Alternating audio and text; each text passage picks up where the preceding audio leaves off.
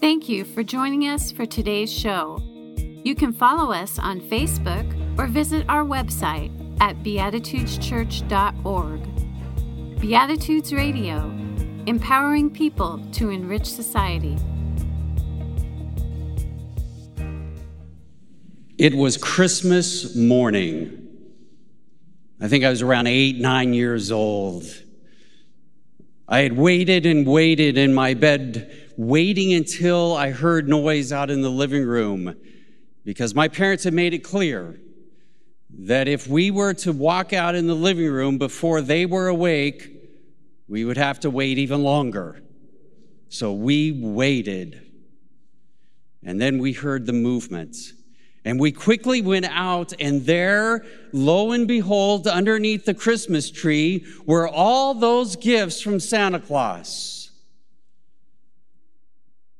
I had always asked Santa for one special gift. Reality is, sometime I got it, sometime I didn't.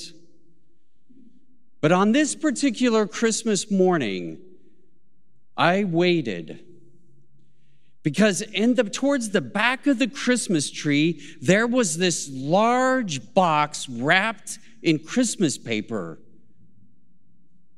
what i had asked for would have fit perfectly in that box.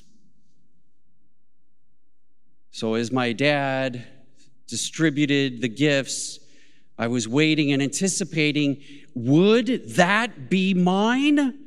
Or would it go to my brother or my sister? And then, when there were only three gifts left, my oldest sister received hers. The big box was still there. Then my brother, I don't know why my dad, I, th- I don't know, but my older brother, my dad walked to that big box and my heart sank. And I thought, ah, I'm not going to get it. And then at the last moment, my dad shifted, he pivoted, and he picked up the box next, the pre- Christmas present next to it, and he took it to my brother. There was only one Christmas present remaining. And there was only one little boy who believed that it was his.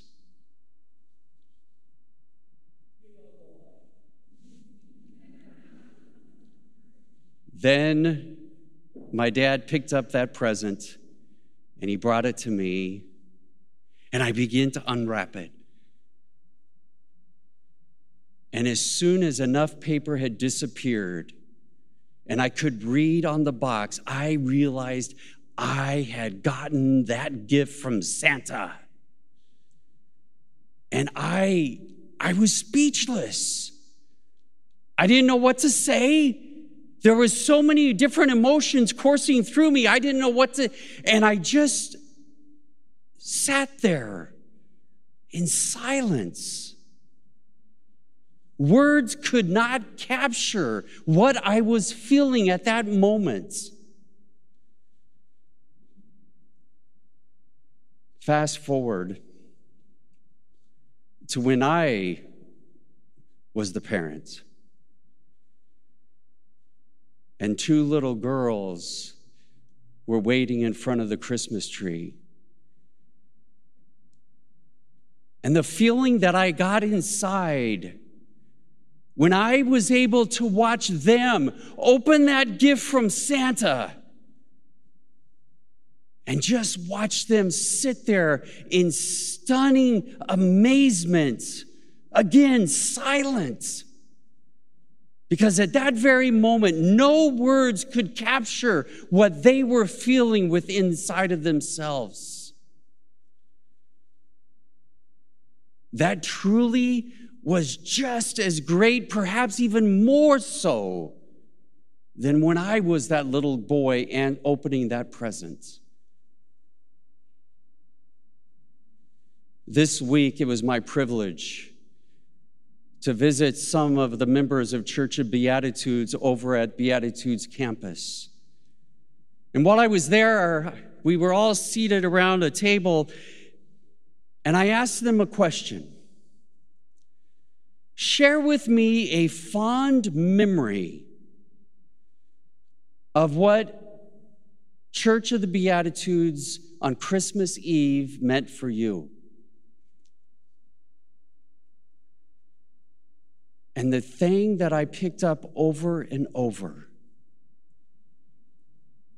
that in the midst of this service, they experience two things the familiar and silence. And I realize those two go together. Because sometimes in the midst of the familiar, we are caught up into the awe of the moment, and no words can capture what we are feeling. This last week, in preparing for this evening, I had the same experience a feeling of being exposed to the familiar, and also a sense of awe and silence. The familiar was the title of the carol that I was going to research. Hark the herald angels sing. I sung that carol many a times growing up as a child. And then they messed with it. Perhaps you caught it on the screen, words that did not resonate with me. Those weren't the words I grew up singing. Someone changed them. And they took the familiar and they made it unfamiliar.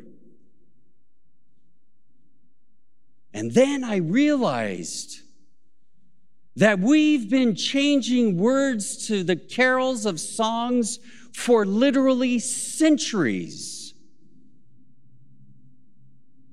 I asked Dan to sing for us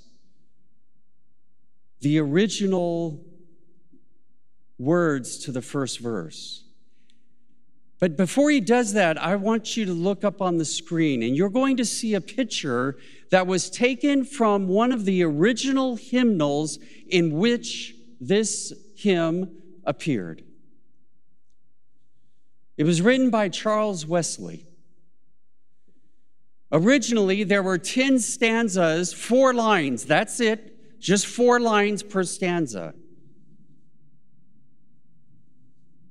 Few decades went by, and someone came along and changed Charles Wesley's words, and he was not happy. But if we really want to sing the original Hark the Herald Angels Sing, the first stanza sounds like this Hark the herald Angels. I'm sorry. You got you, you went back change. to the old one. Hark how all the welkin rings, glory to the King of Kings. Peace on earth and mercy mild, God and sinners reconciled. That was it. The first stanza. When I saw that, I, I, I was speechless. Because what in the world is a welkin? Hark. Now I knew hark.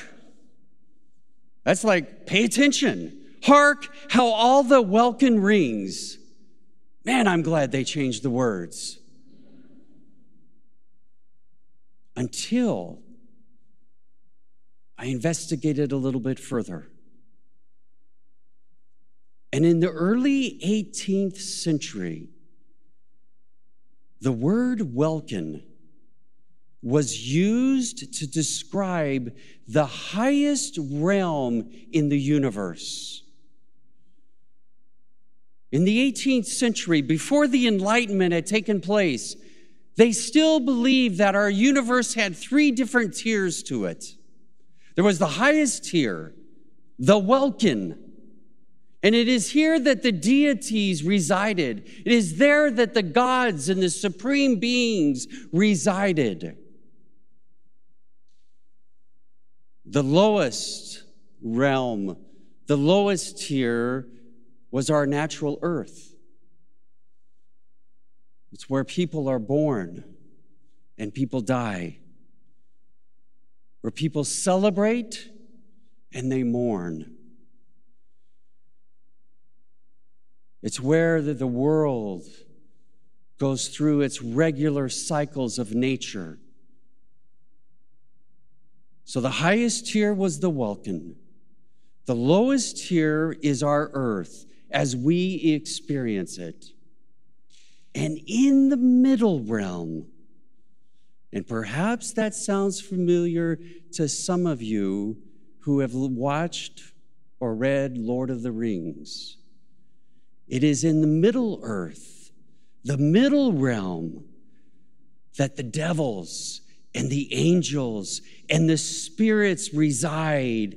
And they are the ones who are the interceding between the upper realm and the earth. They are the ones who have influence for good or evil on the earth. So when Charles Wesley wrote this original hymn, he chose on purpose to say, Hark, how all the welkin rings. Glory to the King of Kings, peace on earth and mercy mild, God and sinners reconciled. Charles Wesley believed there was no need for Middle Earth. There would be a direct link between the highest realm, the Welkin realm, and the earth itself. No more intercessory. No more demons, angels, spirits. God and humanity would be connected with each other. And in the fourth stanza of Charles Wesley's original writing, you'll see the words on the board, I mean, on the screen. Listen, listen to them. Veiled in flesh, the Godhead see. Hell, the incarnate deity. Pleased as man with men to appear, Jesus are Emmanuel here. When you unpack it, it is full of meaning that the Godhead can be seen in flesh. The incarnation, the deity taking on human form, Jesus, Emmanuel, that God is with us. No need for a middle realm anymore. God will bypass that. And there will be a connection between the divine and the human. No more will there be as a division between the sacred and the secular. Rather, this picture of God that Charles Wesley gives us is one where the deity and humanity are wedded together, no longer to be separated. They are one. That is why in this service, and thank you very much, I asked them that we would sing sacred songs and secular songs to show us again that there is no separation. That which we tend to say is secular is really sacred.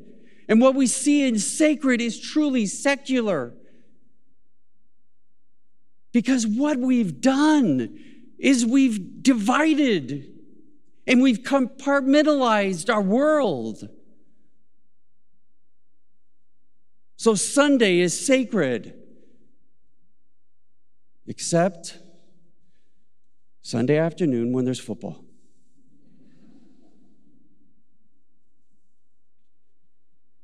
But what Charles Wesley, what the early followers of Jesus were trying to tell us, is that the image of God is not one where this God is, is separate from us and somehow way out there and occasionally infiltrates into our world. But the deity, that God and humanity are one. And in the life of Jesus, his followers looked at them and said, If God was ever to appear for us, that's what it looks like.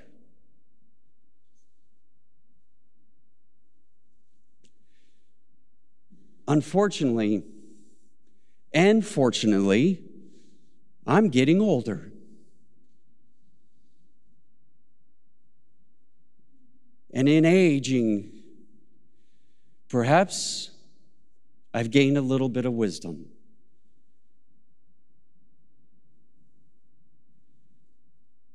For a long time, God was very familiar to me. God is this, God is that. I could tell you what God wanted, what God believed. As a minister, that's what they paid me to do.